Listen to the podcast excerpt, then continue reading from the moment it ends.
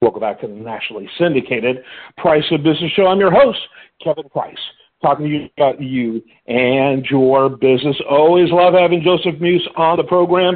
Show favorite, personal favorite, someone who makes me feel smarter after I'm do- uh, done with every interview with him because I always walk away knowing more than when I began. His company, which is businessgpsllc.com, does something that nobody out there does which is really provide a comprehensive approach to solve businesses' problems when they're really struggling. And uh, it's, it's, it's truly holistic, it's comprehensive, and what's phenomenal about it is that uh, unlike most businesses in the space that are selling advice, and you always wonder, uh, how much advice do I have to, to buy uh, before I no longer need them? Because they want you to always need them. This this company, Business GPS LLC, uh, with Joseph Muse uh, who Joseph Muse is with, they're only making money if you're saving money or making money. That's how they make money. It's a, it's an incredibly bold concept, uh, but they literally put their money where their mouth is by uh, uh, giving you the necessary resources and time to help you get where you want to be. It's a phenomenal business model. And, and uh, every time Joseph is on the show, he'll remind us that, you know, when he, he developed this over a decade ago, he thought surely there'd be other competitors eventually.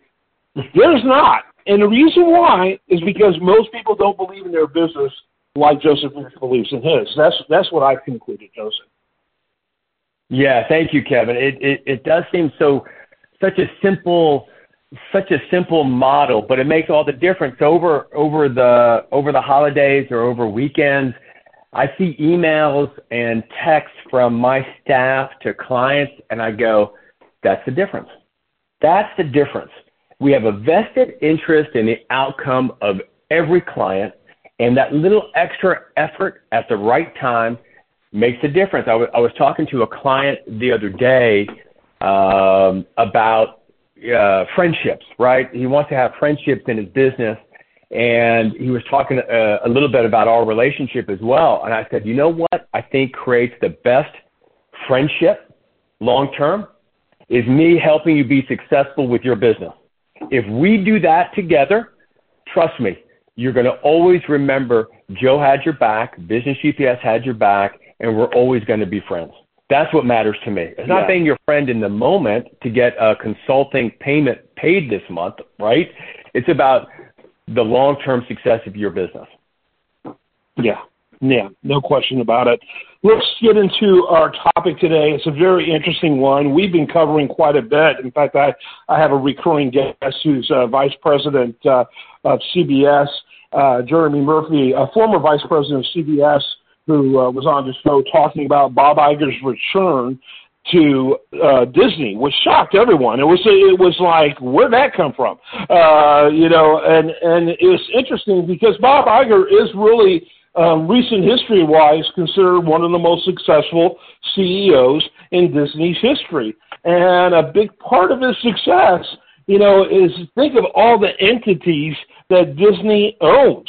Um, uh, it, it's really mind-boggling when you think about it. Oh, ABC, check. Uh, ESPN, check. Uh, you just start going down the line. Uh, big part of Hulu, check. Uh, these guys own so much media. It's astonishing. It was through acquisitions that they did what they did, and uh, it's it's interesting this conversation about acquisitions because in many respects, uh, more demographically, it's like a perfect storm, right? You got more people who are age-wise wanting to move on. They want to go on and and and do something else with their remaining years. Um, you got a kind of a harder to make money environment in such a way that it is uh, just, it'd just be so much easier if I went away and did something else and was sitting on a, a nice pile of cash. Um, it, that, meanwhile, means they're going to be more willing to negotiate for anyone who wants to acquire them. I mean, in some ways, it's like the perfect time. I, I think you're exactly right. The the timing couldn't be better. And I, I don't know if people have ever tried to sell a business. I know a lot of business owners probably have looked at it. They keep it in the back of their mind. Hey, worst case, I'll sell, whatever.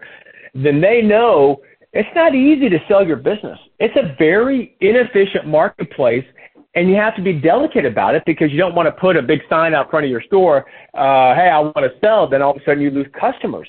So mm-hmm. if you're a buyer, then you can take advantage of that. You can take advantage of what you just said. The demographics are such. Plus, with COVID, you know, people are reassessing their life, or it's been a more of a grind the last couple of years. My gosh, I'm tired of doing this for 20 years.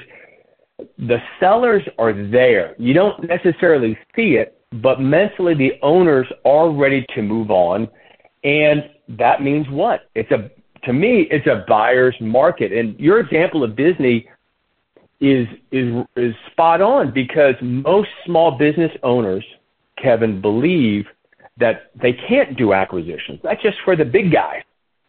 But it's not. Yeah. It really for small businesses out there, there's a lot of opportunity. Absolutely. No question about it. And uh, did I mention ABC? I don't know if I mentioned ABC. That of course is a right. Yeah, I mean this is far-reaching how how uh, many uh, many things uh, they own, and uh, that model that model has worked for them. No question about it. And so, and you raised another good point about how hard it is to sell a business. Over 70% of, of small to mid-sized businesses are sold without a broker. That is mind-boggling to me. You would not get a, you know, the vast majority of people, spite of for sale by owner and all the other different companies out there for their uh, home real estate, would never do it entirely on their own. There's no way they would do it. But they would let their ha- their business that has generated the revenue for them to have a uh, you know a home, a nice home, what they want, they were allowed that to be done by them with all the emotional connection involved, the lack of knowledge, or they'll make an even bigger mistake and hire a realtor who does business closings, uh, you know, business sales on the side, uh, but know nothing about cash flow, uh, but only know about the value of properties when what you're really selling is the, the revenue that can be generated, not the location. I mean, it's, it's bizarre how people even think about buying and selling. It's it's hard to imagine that you're going to take your greatest financial asset, which is your business, and you're going to do it that way. And and we've talked a little bit about that before. I, I'm telling you, Kevin, someday I'm going to get into that space and make it far more efficient. But what you said really is that it's a buyer's market, not a seller's market, because the sellers are not handling it correctly, which creates opportunities for who? The buyers. And there, there are two things that buyers tend to miss, and uh, really three, which you touched upon a little bit, which is you can go, it's really about the emotional connection and trust. It's not so much about the numbers, although that's important, but you're able to get straight to the business owner because he doesn't have a broker or somebody uh, as an intermediary. So as long as he trusts you then you can cut the right deal. But it's not necessarily about the numbers first and trust second. But here, here, are the, here are the two mistakes. Number one, business owners don't realize that the SBA has out there a loan product that is meant for buying other businesses. They don't realize that there is capital out there that is set up for exactly this scenario. They think, well, how am I going to come up with the money? And then the conversation stops right there. That's that's that's one. And by the way, the seller, if he trusts you, going back to that point, he'll be far more flexible on payment terms even than you really even than you could imagine. So that's that that's I, I think a very a very big point there. Two, what buyers don't recognize is the efficiencies that come with the acquisition. And by that I mean, okay, let's look at an acquisition. They're doing three million dollars and they're making a hundred thousand dollars bottom line. Okay, well, uh, you know that's a hundred thousand dollars. But when you look in the business, you go, well, I don't need two receptionists, I don't need two accounting offices, I don't need two of this, I don't hmm. need two of that, and all of a sudden that hundred thousand dollars becomes eight hundred thousand dollars or a million dollars. So you're the perfect buyer. See, the seller is looking at it.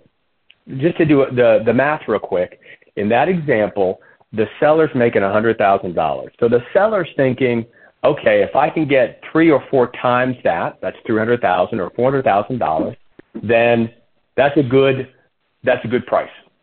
But if you can get efficiencies out of it, and then you're making eight hundred thousand dollars off of that business, then guess what? You're really paying half a year's cash flow for that business. And you would do that mm. all day long for as many acquisitions as you could find. And that to me, nobody goes, you know, it's about knowing your numbers. Nobody really goes to that next level to say, okay, what kind of profit could I get out of that business if I put it on top of the business platform I already have?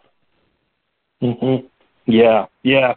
Absolutely, and and uh, it, it's incredible. What you're doing is you're you're leveraging what you already have for what you're going to want to acquire. I mean, it makes it makes so much sense.